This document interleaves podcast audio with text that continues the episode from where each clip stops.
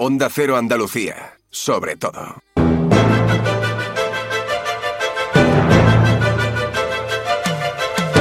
Andalucía Capital, Diego García Cabello, Onda Cero. Las 2 y 31 minutos, saludos, bienvenidos a Andalucía Capital, una semana más al programa de la economía y de las empresas de Onda Cero Andalucía. En una semana marcada, ya lo están escuchando, por las protestas protagonizadas por un sector que es clave para nuestra economía como son los agricultores. Sus tractores, símbolo de trabajo, símbolo de producción, no han dejado de sonar en calles y carreteras en la última semana de nuestras eh, ciudades, en pequeñas poblaciones, convocados primero por las redes de modo independiente a los que eh, se han ido sumando y se van a sumar a partir de mañana en Andalucía por la llamada de las organizaciones agrarias que conjuntamente se echan de nuevo a la calle. Protestas de los agricultores en Andalucía que, como decimos, van a generar y han generado inconvenientes significativos sin duda, pero entendibles desde el posicionamiento de frustración del sector que se siente abandonado, se siente perjudicado por las políticas y por las regulaciones europeas que lo ponen al borde de su sostenibilidad económica. Así que enseguida vamos a repasar cómo están las cosas, cómo están previstas estas movilizaciones anunciadas y previstas para mañana en Andalucía, convocadas conjuntamente por las organizaciones agrarias Asaja, COAG, UPA y cooperativas agroalimentarias en unidad de acción. Un sector que se revela, pero que al mismo tiempo es consciente de lo importante que es el futuro tecnológico e intenta prepararse, intenta formarse, investigar, como lo hace el sector arrocero con el proyecto denominado SAMA para el desarrollo de una plataforma de monitorización a través de la tecnología IoT y la inteligencia artificial, una tecnología más necesaria que nunca, pero eh, a la que el sector se va adaptando poco a poco con sus ritmos. Enseguida lo veremos, un innovador proyecto que conoceremos hoy también en Andalucía Capital. Nacho García está en la realización técnica. Comenzamos Andalucía Capital. En Onda Cero, Andalucía Capital.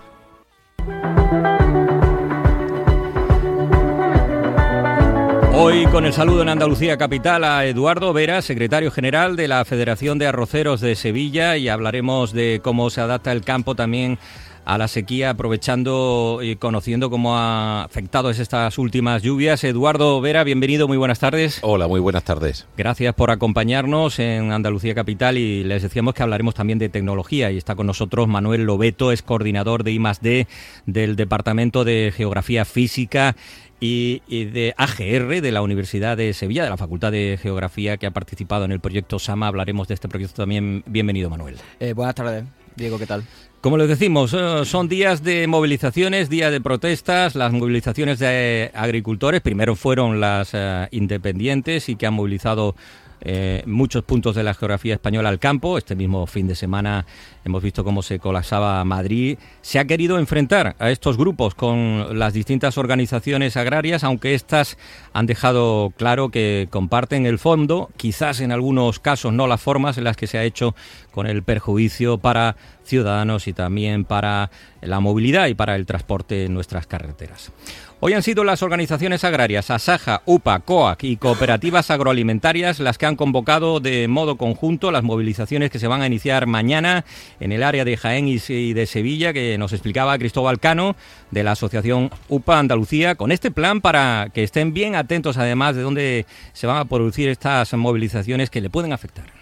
Retomamos las movilizaciones en unidad de acción, las organizaciones agrarias y cooperativas en Andalucía, cortes de vías de comunicación importantes tanto en la provincia de Jaén como en Sevilla. También vamos a focalizar el escenario de, las protestas en los puertos, en los puertos de Andalucía, puertos que son un auténtico coladero de producciones que no cumplen los estándares que se nos exigen en Europa y esas movilizaciones, insisto, en la unidad de acción, un patrimonio que tenemos que manejar y eh, poner encima de la mesa en la negociaciones que estamos seguros se tienen que abrir para dar una salida.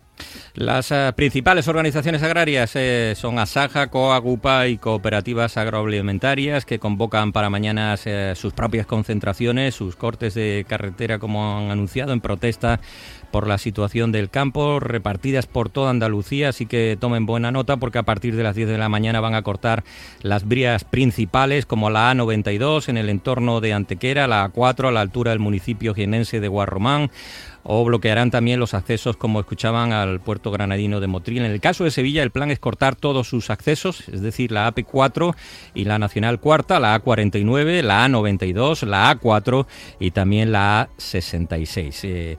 Es eh, importante tenerlo en cuenta, sobre todo porque eh, la ciudad de Sevilla puede quedar incomunicada al menos hasta las 2 de la tarde, que es hasta la hora en la que tiene autorización las organizaciones agrarias para estas eh, movilizaciones. Decía hoy en la presentación de estas protestas el presidente de Asaja Sevilla, Ricardo Serra, que estas movilizaciones no son ni el principio ni el final, sino un largo proceso de unas protestas que empezaron antes de la pandemia y que van a continuar hasta que consigan el objetivo, un compromiso formal del ministro de Agricultura, Luis Planas, a quien han acusado de mentir cuando dice que el plan estratégico de la PAC ha sido consensuado con las comunidades autónomas. Estos que estamos aquí, todos nosotros, todos, hemos firmado al menos tres veces un documento pidiendo una serie de modificaciones al, Ministerio de Agricultura que no se han cumplido. No queremos más largos, más cada circunspecta diciendo que, esto está muy, muy, preocupado y hay que ser muy elegante. Déjate de historia, porque dialogantes el, el hecho se demuestra andando y aquí de diálogo cero. El caso es que el sector primario estralla contra la agenda verde en toda Europa y, en Andalucía no es solo la agricultura, también la ganadería, el mundo rural en general y, las actividades alrededor de los sectores eh, básicos. La rigidez, la falta de flexibilidad en la aplicación de las medidas ambientales por parte de la Unión Europea ha encendido estas movilizaciones, según explica Jaime Martínez Conradi de Cooperativas Agroalimentarias de Andalucía, organización que también se ha unido a estas movilizaciones que se van a vivir en nuestra región a partir de mañana estamos pidiendo pues acometer las inversiones que llevan muchísimos años sin, sin, realizarse en infraestructura para poder seguir produciendo los alimentos para nuestro, en este caso, para, para Europa, dar más peso a esta sostenibilidad económica frente a una sostenibilidad medioambiental, eh, eliminar pues, trabas como puede ser el cuaderno de explotaciones digital y exigir en este caso a Bruselas pues que las mismas normativas que se imponen en Europa pues que se les exijan a los terceros países. Los tractores ya los estamos viendo por las carreteras a lo largo de los últimos días. Eh, eh, tomen buena nota porque mañana va a ser un día complicado en Andalucía para el transporte, para la movilidad, pero como decimos, eh, la frustración del campo andaluz es muy alta y, se va a vivir estas protestas. Protestas a las que desde los arroceros, desde la Federación de Arroceros de Sevilla, Eduardo Vera, secretario general, os unís y cómo lo estáis viviendo y desde qué posicionamiento ante estas exigencias europeas que también os afectan. Sí, bueno, nosotros por supuesto nos unimos a la manifestación de mañana con asociaciones agrarias y con cooperativas agroalimentarias. No es la que se hace mañana la primera ni, ni la última, sino que ya llevamos más de cinco manifestaciones en los últimos dos años. No se nos ha escuchado hasta ahora y quizá lo que esté pasando un poquito ahora, nosotros estuvimos también manifestándonos ayer mismo también como sector arrocero junto con otros cultivos también eh, y haciendo pequeñas acciones sobre todo pues para que se conozca el problema, igual que está pasando en otros países. Eh, y esto un poco lo que lleva es eh, quizás ha sido ya una, una, sensación de hartazgo. Ya el, agricultor ya no aguanta más. En lo que estamos viviendo ahora, en todas estas manifestaciones, es que al final el agricultor lo que se da cuenta es que hemos comenzado una nueva PAC en 2023, que efectivamente se nos prometía con mucho refuerzo medioambiental y que íbamos a salir bien protegidos. No ha sido así porque nos hemos encontrado con una PAC con unas exigencias muy muy altas a nivel agronómico, a, nivel medioambiental, donde descienden las ayudas, esa es la realidad, y han bajado las ayudas. Ahora hay que hacer ecoregímenes eh, voluntarios, pero que al final son obligatorios pues para poder tener alguna cierta ingreso. Eh, y sobre todo una PAC que no ha tenido algo en cuenta y que es fundamental, que es estudios de viabilidad para meter estas, estas medidas de la nueva PAC. ¿Esto qué quiere decir? Pues que nos encontramos ahora con una competencia desleal de productos extracomunitarios, extracomunitarios que vienen de fuera estos productos no tienen ningún tipo de control en cuanto a seguridad alimentaria, en cuanto a trazabilidad, en cuanto a la utilización de productos fitosanitarios que están prohibidos en Europa. Y eso al final lo que nos hace es que no seamos competitivos, no jugamos con las mismas reglas de juego, las cláusulas famosos espejos. Y sobre todo, también, porque está harto el agricultor, una burocracia, burocracia excesiva. Además, el cuaderno digital también ha sido quizá la gota que colma el vaso. Eh, la situación de sequía, evidentemente, eh, preocupa y mucho en estos momentos a toda esta situación, a todo este escenario que estás describiendo. Yo no sé si, las lluvias de los últimos días, que han sido fuertes en el caso de algunas provincias como Huelva, Sevilla, eh, ¿cómo van a poder aprovecharse y vienen a resolver algo el problema que ya vemos que está siendo grave? Pues ha llovido estos días y ha mejorado un poco la situación. Hemos subido tan solo un punto en lo que es eh, la capacidad, estamos al 21 en eh, la capacidad de embalse de regulación o lo que abastece, digamos, a la, agricultura. La verdad que, hombre, estas lluvias vienen bien, pero lo que tienen que ser es continuadas. Se moja el terreno, cuando una vez que está mojado es cuando empiezan de verdad las escorrentías, donde, cuando se llenan los embalses y lo que nos está pasando es que llueve a lo mejor un, un par de días y, de nuevo pues volvemos un poco a la situación actual. Y ahora sí esperamos de nuevo, como otros años, un pequeño milagro entre los meses de marzo, febrero, marzo y abril para ver si este año pues somos capaces de intentar poder sembrar algo de arroz.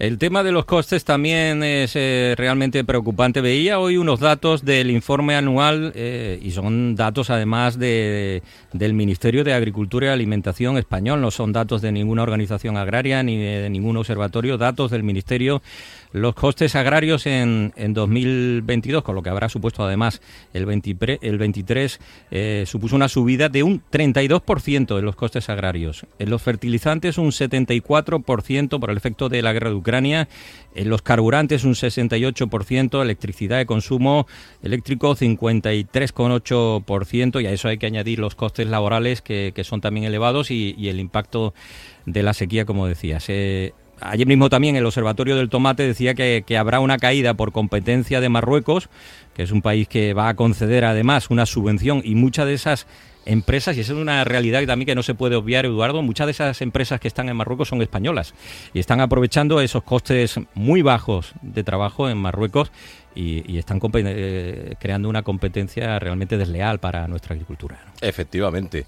Y además no solamente esa subida de costes que acabas de mencionar, Diego, sino también que hay que, hay que, hay que decir algo importante, que es la bajada de las ayudas. La bajada real de las ayudas es más de un 30% en algunos casos, en casi todos los cultivos, por lo menos lo que afecta a Andalucía, con lo que se pone todavía mucho más difícil luchar y en lo que estamos siempre hablando. Si vienen productos de otro continente donde no tienen estas exigencias que tenemos nosotros como agricultores, no vamos a ser competitivos eh, nunca. ¿Esto qué nos está llevando? Bueno, pues nos está llevando a falta de rentabilidad en el campo, a despoblación rural, y a que al final se esté convirtiendo la agricultura en algo que debería de ser una potencia, deberíamos de estar orgullosos de tener la capacidad agrícola que tenemos en España y en Andalucía y al final pues lo que se está haciendo es algo pues que, que las nuevas, los, jóvenes ahora parece que no quieren. ¿Por qué? Porque están viendo con tantas dificultades, con tantas exigencias, con lo difícil que es sembrar algo en, en Europa en este momento, pues la verdad que no está motivando demasiado a nuestra juventud. Eh, el sector del, del arroz, eh, Eduardo, ¿en qué punto os encontráis después de, esta falta ah, de agua? La situación ya veíamos que es realmente preocupante y además os enfrentáis a la competencia del arroz que entra desde otros oh, países sin ningún tipo de control, sin ningún tipo de, normativa aplicada. En el caso del arroz eh, hindú, de escasos controles. ¿Cómo estáis actuando ante esta competencia, como decía antes, competencia desleal?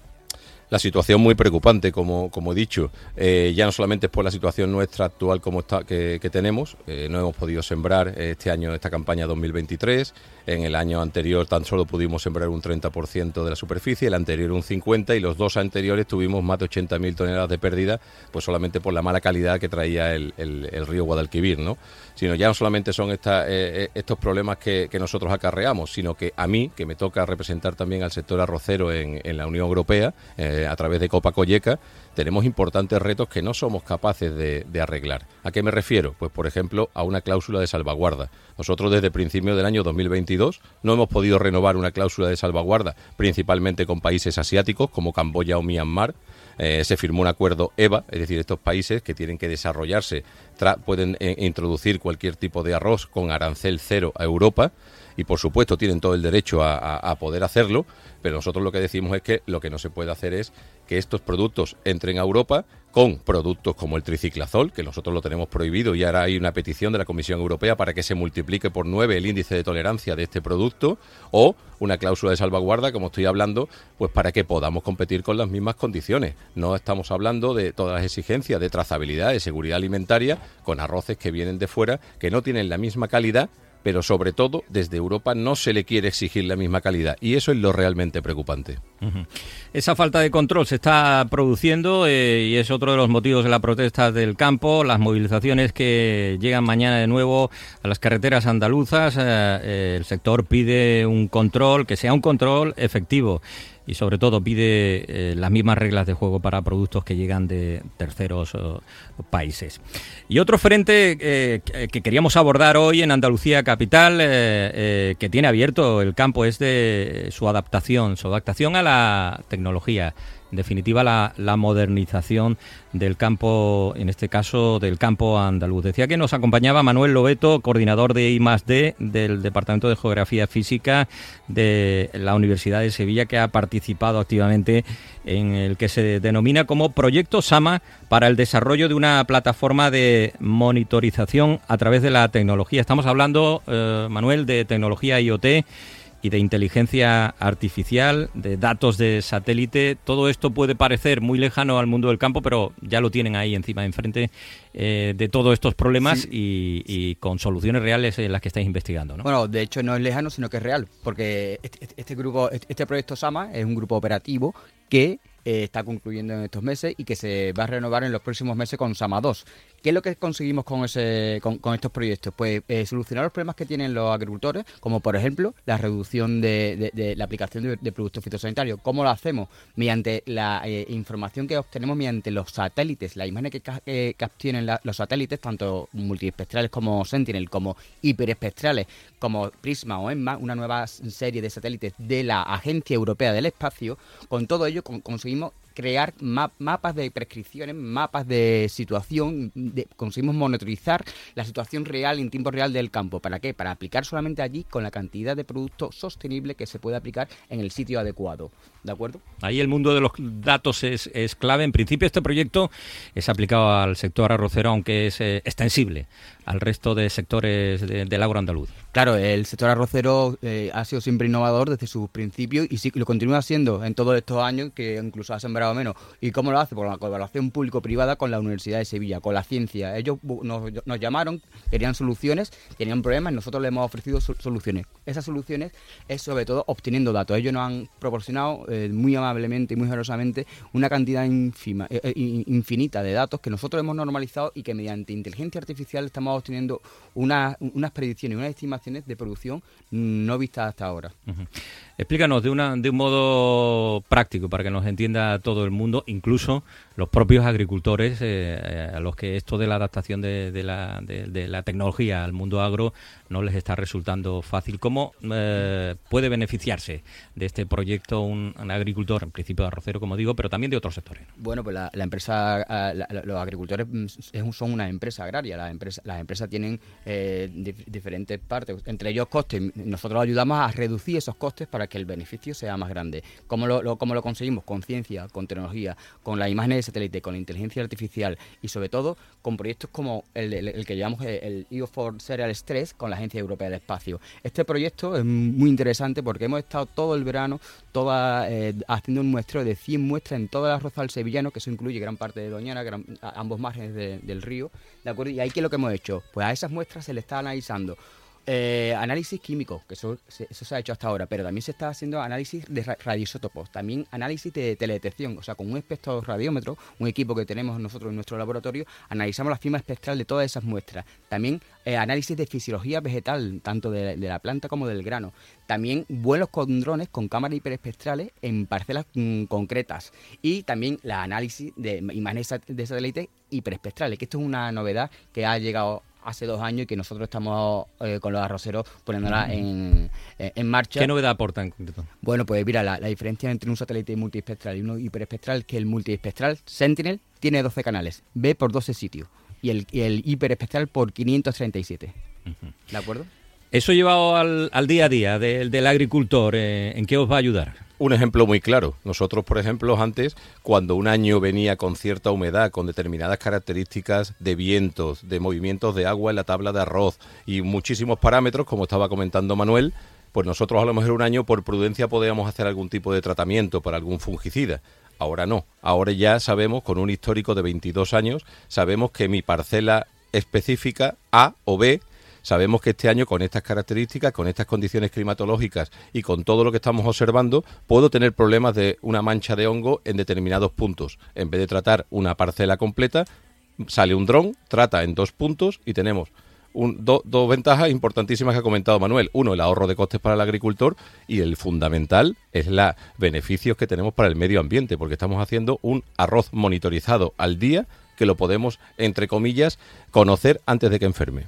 Este proyecto, disculpa, eh, empezó antes del discurso de la, de, la presidenta von der Leyen, cuando hablaba del, del Pacto Verde, la granja a la mesa. Antes de eso, nosotros ya habíamos metido en registro, en la convocatoria del Grupo Operativo de Andalucía, ya habíamos metido este, este, este, este concurso que ganamos, siendo los primeros también, por cierto. a, nivel, a nivel europeo. Proyecto SAMA, que es una plataforma, como nos están explicando Eduardo Vera y Manuel Lobato, eh, basada en tecnologías de interconexión IoT, inteligencia artificial, Big Data. Hablamos mucho de inteligencia artificial. ¿Qué parte tiene eh, de aplicación en, el proyecto SAMA?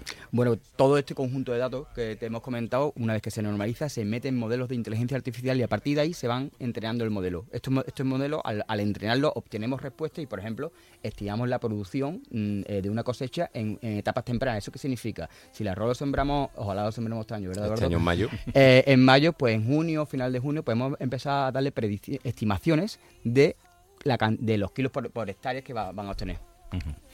Eh, la tecnología aplicada al campo, Andalucía está dando pasos. Decía ayer, eh, Eduardo, por cierto, el, ministro de Agricultura español, Luis Planas, en una entrevista aquí en Onda Cero eh, con Carlos Alsina en el programa Más de Uno, que, les está costando a los agricultores adaptarse a la tecnología. Se van dando pasos, pero, pero no es sencillo, ¿no? Bueno, quizá mm, habría que decirle al ministro Plana, nosotros le tenemos un profundo respeto, porque además fue consejero nuestro de aquí de Agricultura y, siempre lo hemos visto una persona muy competente, que quizá a lo mejor no el problema no es de los agricultores. Yo creo que si todos los países de Europa ahora mismo estamos reclamando que esta PAC se ha pasado de rosca, quizá a lo mejor es que no se han hecho estudios de viabilidad, estudios de impacto, y lo que tiene que comprender el, el ciudadano europeo es que si quieren productos sanos, muy sostenibles y casi rozando lo ecológico, lo que tienen que darse cuenta es que los precios van a subir y que tienen que estar dispuestos a pagarlo. Y esto es lo que no se nos ha preguntado nunca al sector agrícola. Como decían hoy en la presentación de, esta convocatoria de movilizaciones, Asaja, COAC, UPA y cooperativas agroalimentarias no son ni el principio ni el final, así que nos tememos que vamos a tener que seguir hablándoles durante mucho tiempo de esta situación problema grave en el campo andaluz y de cómo se está viviendo durante estos días en las movilizaciones. Se lo irá contando Onda Cero Andalucía. Eduardo Vera, secretario general de la Federación de Arroceros de Sevilla, y Manuel Lobeto, coordinador de I+D del Departamento de Geografía Física y de AGR de la Universidad de Sevilla, eh, director de este proyecto SAMA, junto con la Corporación Tecnológica de Andalucía y la Universidad de Sevilla. Muchas gracias y que tengáis suerte en la aplicación del proyecto. Muy buenas tardes. Muchas, gracias, a ti, Diego. Muchas gracias.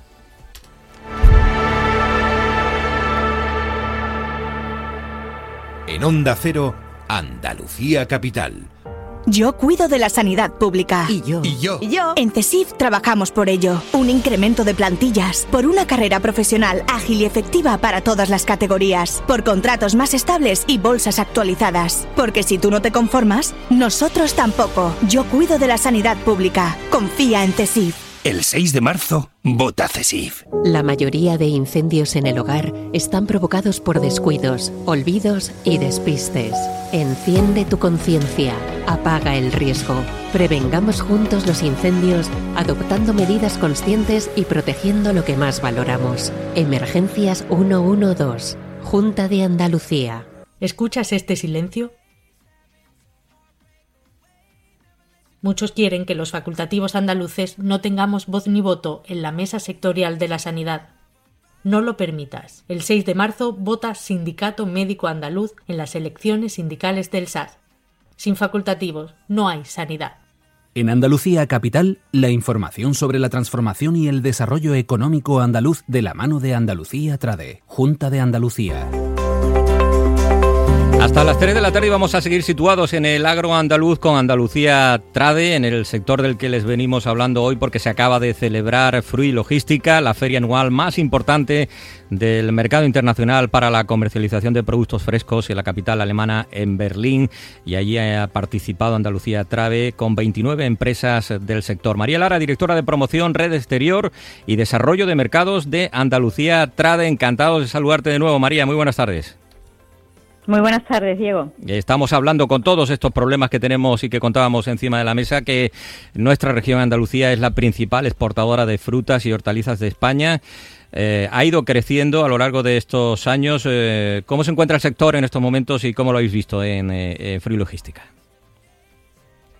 Bueno, el sector se encuentra creciendo con dificultades. Este año ha tenido una factura de 5.937 millones de euros que es una cantidad muy considerable, un pequeño descenso en el periodo enero-noviembre comparado con el año anterior.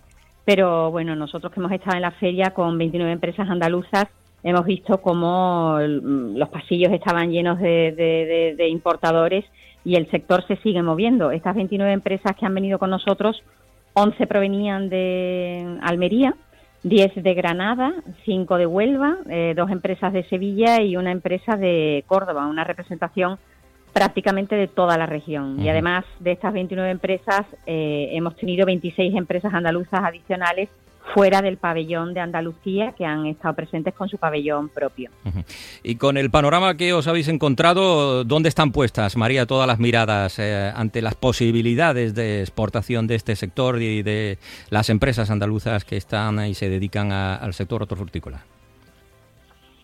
Bueno, el mercado natural para, para el sector hortofrutícola es el mercado europeo. Alemania es el principal comprador de verduras andaluzas, es el primer destino de las exportaciones, está seguido por Francia, a pesar de todas las noticias que oímos eh, y todas esas dificultades, Francia sigue siendo nuestro segundo destino con 452 millones de, euros de exportación, Alemania 1.289 y después, bueno, pues le siguen Países Bajos, Reino Unido, Polonia, eh, Italia y Portugal, o sea, países eh, de la Unión Europea, son nuestro destino principal.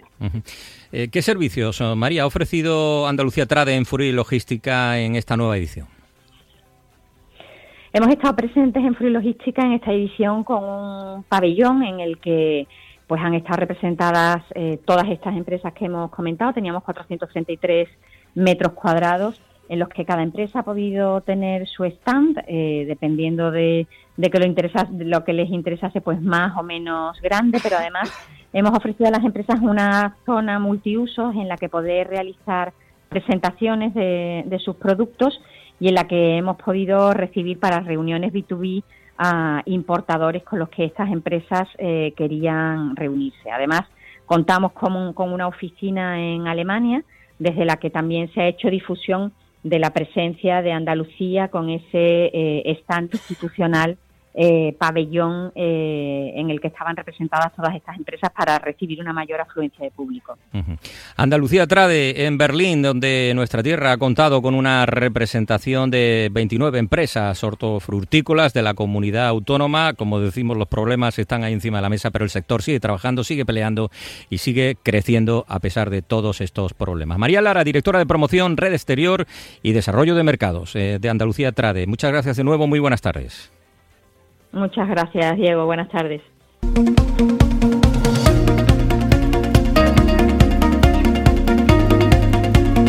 El sector agro y protagonista tomen buena nota de las movilizaciones, las protestas en las carreteras en Granada, en Sevilla. Mañana, día 14, Asaja, Coac, UPA y cooperativas agroalimentarias sacan los tractores a la calle. Va a ser un día complicado, así que téngalo en cuenta. Nosotros volveremos la semana que viene con las empresas andaluzas en la Andalucía capital. Hasta entonces, muy buenas tardes.